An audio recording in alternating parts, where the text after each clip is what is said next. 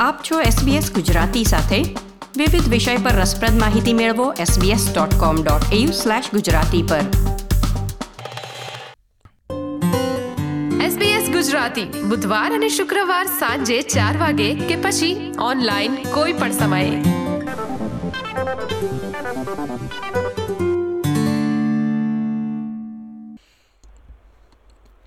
Corona વાયરસના કારણે વિવિધ દેશોએ તેમની બોર્ડર બંધ કરી દીધી છે.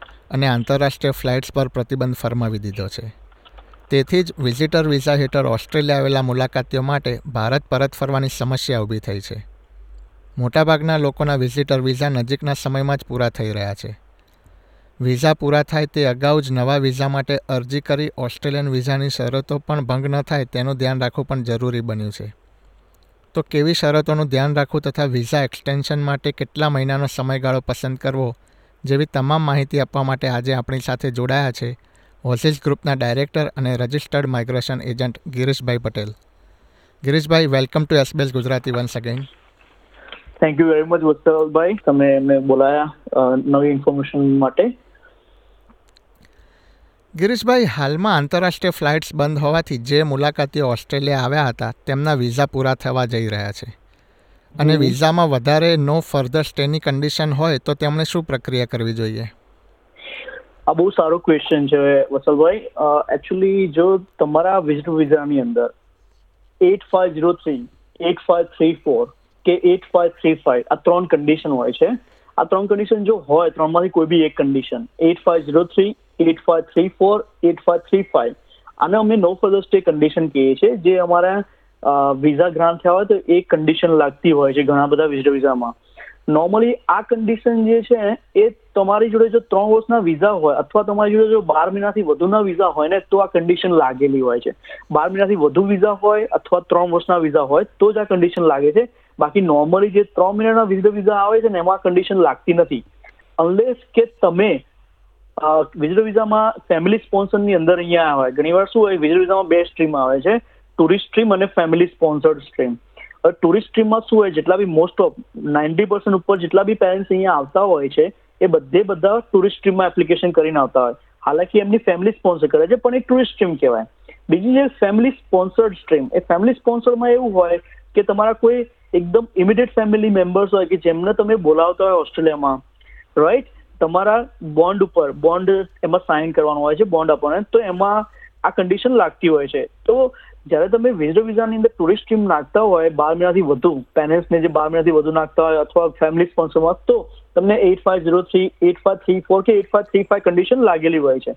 જો આ કન્ડિશન લાગેલી હોય અને તમારા અહીંના, અહીંયા ઓસ્ટ્રેલિયામાં તમારો સ્ટે પતવા આવવાનો હોય, તો તમારો જો સ્ટે પતવા આવે, એ પહેલા તમારે no further stay waiver request કરવાની હોય છે ડિપાર્ટમેન્ટ ઓફ હોમ અફેર્સમાં એટલે એની અંદર શું હોય, તમારે ત્રણ ડોક્યુમેન્ટ સબમિટ કરવાના હોય છે. એક ઈમેલ કરીને. નંબર વન તમારે વન ફોર ફોર સેવન કરીને એક ફોર્મ આવે છે. Form number one four four seven જેની અંદર તમારે બધી ડિટેલ્સ ભરવાની હોય છે. તમારું નામ date of birth passport current current address email ID અને એમાં એક ક્વેશ્ચન આવે છે કે તમારે કેમ કરવી છે? તો તમે ખાલી એટલું જ લખી દેવાનું કે due to pandemic situation we could not able to fly back to our home country and we want to extend our time frame in Australia ખાલી એટલું લખીને તમારે એ ફોર્મ ભરવાનું હોય છે. બાકીની જે પર્સનલ ડિટેલ માંગે એ ભરવાની હોય છે. એની સાથે એક personal detail page of your passport મૂકવાનો છે. તમારો પાસપોર્ટ પાસપોર્ટ જે પહેલું પેજ હોય કે જેની અંદર તમારી પર્સનલ ડિટેલ્સ હોય, અને એક ફોર્મ બસ આ બે વસ્તુ કરીને તમે no further stay waiver request at home affairs dot G O V dot A U ઉપર ઈમેલ કરી દો. No further stay waiver request at home affairs dot G O V dot A U ઉપર email કરી દો. જો તમારા visa ટૂંક નજીકના સમયમાં પત્તા હોય તો તમને તરત આપી દે છે. નોર્મલી અત્યારે હાલ એ લોકોની પ્રોસેસિંગ સેન્ટર બહુ ફાસ્ટ પ્રક્રિયા કરે છે. જે લોકો બે દિવસથી અઠ્યાવીસ દિવસમાં આપી દે છે. પણ અમે એવી રિક્વેસ્ટ કરીએ છીએ કે અઠ્યાવીસ દિવસ પહેલા અપ્લાય કરો, તો સારું રહેશે. જો તમે એકવાર આ no the stay waiver condition તમારામાં વેવ થઈ જાય, પછી તમે કોઈ બી નવા વિઝા અપ્લાય કરી શકો છો ઓસ્ટ્રેલિયાની અંદર. રાઈટ આ ઉપરાંત ગિરીશભાઈ, ઘણા લોકોને એવો સવાલ થાય કે તેઓ ઓસ્ટ્રેલિયામાં વિઝિટર વિઝા હેઠળ છે અને બાર મહિનાથી પણ વધુ સમય દેશમાં પસાર કર્યો છે. તો શું તેઓ અરજી કરી શકે છે? નોર્મલી શું હોય કે તમારા જો ઘણા બધા મોસ્ટ ઓફ જે પેરેન્ટ્સ અહીંયા આવતા હોય છે, એ લોકોને અઢાર મહિનામાંથી બાર મહિનાનો રહેવાનો એક વિઝા આવે છે. અઢાર મહિનામાંથી તમારે બાર મહિના રહેવાનું એક કન્ડિશન છે. એ કન્ડિશનની અંદર તમે અઢાર મહિનાની અંદર, અઢાર મહિનાથી બાર મહિનાની અંદર રહેતા હોય, એટલે તમારા બાર મહિના જો તમારા પતવા આવ્યા હોય, તો નોર્મલી શું હોય કે તમારા બાર મહિના જો પત્તા હોય, તો તમારે કન્ટ્રી લીવ કરી દેવી પડે મેન્ડેટરી પણ ડ્યુ ટુ પેન્ડેમિક સિચ્યુએશનના કારણે, જો તમે કન્ટ્રી લીવ નથી કરી શકતા તો પહેલા તો નો પોઝિટિવ અપ્લાય કરો પછી તમે નવા વિઝા અપ્લાય કરો. હાલાકી આ પેન્ડેમિક સિચ્યુએશનના કારણે એ લોકો નવા વિઝા તમે અપ્લાય કરશો ને તો આપી દેશે, કોઈ પ્રોબ્લેમ નહીં કરે તમને. નોર્મલી શું હોય છે કે નોર્મલ કન્ડિશનમાં જો પેન્ડેમિક સિચ્યુએશન ના હોય તો તમને નો ફર્ધર સ્ટે વેવર ના કરી આપે પ્લસ તમે બાર મહિનાથી વધુ તમે અહીંયા રહી ના શકો. તો તમે રહી શકો, તો તમે ઇલીગલ થઈ જાઓ અને તમારે પ્રોબ્લેમ આવી શકે. પણ જો તમે બાર મહિનાથી રહેતા હોય તો તમે નો ફર્ધર સ્ટે વેવર કરી દો. વેવર કર્યા પછી તમે નવા વિઝા વિઝા અપ્લાય કરી શકો છો. રાઈટ વિઝા એક્સટેન્શન માટે કેટલા મહિનાનો સમયગાળો સલાહ ભર્યો છે? ત્રણ મહિના, છ મહિના કે બાર મહિના? પહેલી વસ્તુ, જો તમારા વિઝિટર વિઝા ટૂંક સમયમાં પતવાના આવતા હોય, તો મેક શ્યોર કે તમે અઠ્યાવીસ દિવસ પહેલા આ બધી પ્રક્રિયા ચાલુ કરી દેજો. નો ફર્ધર સ્ટે વેવર અથવા જો નો ફર્ધર સ્ટે ના હોય, તો તમે વિઝા અપ્લાય અઠ્યાવીસ દિવસ પહેલા. એ હિતાવર છે કે તમે અઠ્યાવીસ દિવસ પહેલા નાખી દો. અને જો અઠ્યાવીસ દિવસ પહેલા નાખવાનું સ્ટાર્ટ કરી દો, તો રિક્વેસ્ટ એવું છે કે એટલીસ્ટ મિનિમમ છ મહિનાના અપ્લાય કરો. કેમ? કેમ કે અત્યારે હાલ પેન્ડેમિક સિચ્યુએશન જે રીતે જઈ રહી છે કોવિડ નાઇન્ટીન કોરોના વાયરસ જે રીતે સ્પ્રેડ થઈ રહ્યું છે ઇન્ડિયામાં બીજી રીતે, તો ગવર્મેન્ટની ફ્લાઇટ હાલ ચાલુ નથી. તો તમે જો છ મહિના નાખશો, તો તમને શું હશે કે તમારા છ મહિનામાં જે ફીસ લાગશે, કે હું ત્રણ મહિનામાં એપ્લિકેશન કરો કે છ મહિનામાં એપ્લિકેશન કરો, એની ફીસ બંનેની સેમ જ લાગવાની છે. તો બેટર છે કે તમે છ મહિનાના એપ્લિકેશન કરો. જો છ મહિનાનું તમે એપ્લિકેશન કરશો, તો તમને મેડિકલ આવશે. મેડિકલ હાલાકી છ મહિનાની એપ્લિકેશનમાં આવે છે. જો તમારે મેડિકલ ના કરવાની ઈચ્છા હોય તો તમે ત્રણ મહિનાના બી કરી શકો એમ. અને છ મહિનાના કરો તો મેડિકલ આવશે તો મેડિકલ કર્યા પછી તમને છ મહિનાના ગ્રાન્ટ કરશે તો તમારે બીજી વાર વિઝા એપ્લિકેશન કરવી નહીં પડે છ મહિનાના ગાળામાં. રાઈટ ગિરીશભાઈ વિઝાની અરજી કર્યા બાદ કયા વિઝા મળશે અને તેમાં કઈ શરતોનું ધ્યાન રાખવું જરૂરી છે? તેના વિશે થોડી માહિતી આપશો? શ્યોર જો તમારા વિઝા પતવાના આડે હોય તમારા પતવાના ટૂંક સમયમાં હોય અને તમે વિઝા નવા લોન્ચ કરો છો તો ઓનશોરમાં તમે પેરેન્ટ્સ વિઝા જે અહીંયા જેટલા લોકો બી અહીંયા વિઝિટર વિઝા ઉપર આવ્યા છે, એ બધા નવા વિઝિટર વિઝા જ અપ્લાય કરી શકે, બીજા કોઈ વિઝિટર વિઝા અપ્લાય કરી ના શકે. સોરી બીજા કોઈ વિઝા અપ્લાય ના કરી શકે, તમે ખાલી ખાલી વિઝિટર વિઝા જ અપ્લાય કરી શકો. જો તમે વિઝિટર વિઝા અપ્લાય કરશો, તો તમને બ્રિઝિંગ વિઝા એ આપવામાં આવશે. ના બ્રિઝિંગ વિઝા એ એટલા માટે આપવામાં આવે છે કે તમે આ કન્ટ્રીમાં લોફુલી રહી શકો લીગલી રહી શકો અને તમારી જ્યાં સુધી એ નવી વિઝિટર વિઝાની એપ્લિકેશન ફાઇનલાઇઝ ના થાય, એટલે આઉટકમ ના આવે. જ્યાં સુધી એનું આઉટકમ નહીં આવે, ત્યાં સુધી તમને લીગલી રહેવા માટે એ લોકો એક બ્રિઝિંગ વિઝા આપશે. હાલાકી બ્રિઝિંગ વિઝા એ તમને લોફુલી રહેવા માટે આપે છે. એ કોઈ વિઝા નથી, એક લોફુલી વિઝા રહેવા માટે આપે છે. એટલે એટલા માટે કે તમે જ્યાં સુધી તમારી વિઝા વિઝાની એપ્લિકેશન ફાઇનલાઇઝ ના થાય, ત્યાં સુધી તમે આ બ્રિઝિંગ વિઝા એ ઉપર રહી શકો.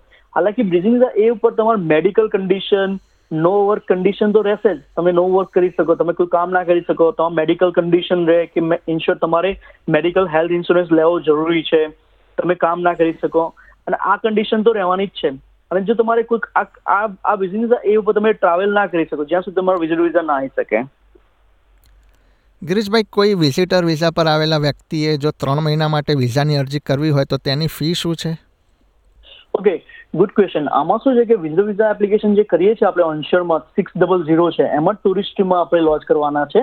એની અંદર છે કે એ અરજી કરવાની ફીસ છે ત્રણસો પાસઠ ડોલર હાલાકી ઇન્ડિયામાંથી જે આપણે એપ્લિકેશન કરીએ છીએ, ઇન્ડિયાથી ઇન્ડિયાથી અહીંયા આવતા હોય ત્યારે એકસો પિસ્તાલીસ ડોલર લે છે. પણ તમે ઓનશોર ઓનશોર એટલે ઓસ્ટ્રેલિયામાંથી એપ્લિકેશન કરે છે. એટલે ઓનશોરમાંથી એપ્લિકેશન કરો એટલે તમારું જે એપ્લિકેશનની પ્રોસેસ છે ઓનશોર ડિપાર્ટમેન્ટમાં થાય છે. એટલે ઓનશોર અહીંયા ડિપાર્ટમેન્ટમાં થાય. એના કારણે એ લોકો ત્રણસો પાસઠ ડોલર લે છે પર એપ્લિકન્ટ એટલે તમે જો પહેલી વાર એપ્લિકેશન કરતા હોય ફર્સ્ટ ટાઈમ ધારો કે અહીંયા હું ઓનશ્યોરની વાત કરું છું ઓફશોરથી તો ઘણી વાર તમે ત્રણ ચાર વાર વાર કે પાંચ વાર કરી હશે, તમે અહીંયા આવતા જતા હશો. પણ જો તમે પહેલી વાર અહીંયા એપ્લિકેશન કરતા હોય, તો પહેલી વાર ત્રણસો પાસઠ લાગશે.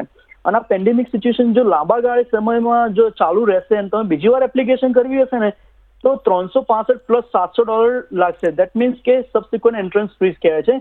એટલે જેટલી વાર તમે કોઈ ટેમ્પરરી વિઝા અહીંયા ઓનશોરમાં ગ્રાન્ટ કરો, અહીંયા સોરી લોન્ચ કરો કન્ટિન્યુઅસ તો તમે એટલી વાર સાતસો ડોલર ઉપર એમાં સબસિક્વન્ટ એન્ટ્રન્સ ફીસ લાગતી રહેશે. એટલે તમારે પહેલી વાર તમને ત્રણસો પાસઠ લાગશે, જો બીજી વાર તમે એક્સટેન્ડ કરાવશો તો ત્રણસો પાસઠ પ્લસ સાતસો ડોલર લાગશે.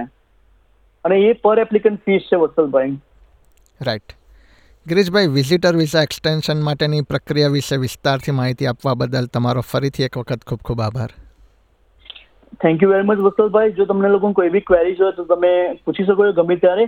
પણ મેક શ્યોર અમારું એક ખાસ રેકમેન્ડેશન છે કે એટલીસ્ટ અઠ્યાવીસ દિવસ પહેલા, તમારા વિઝા પત્તાના અઠ્યાવીસ દિવસ પહેલા આ બધી પ્રક્રિયા ચાલુ કરશો તો તમને શું સમય મળી રહેશે અને બહુ સારી રીતે તમે એપ્લિકેશન બી લોન્ચ કરી શકશો અને તમારે કોઈ પ્રોબ્લેમ આવે તો તમે એને સોર્ટ આઉટ બી કરી શકશો.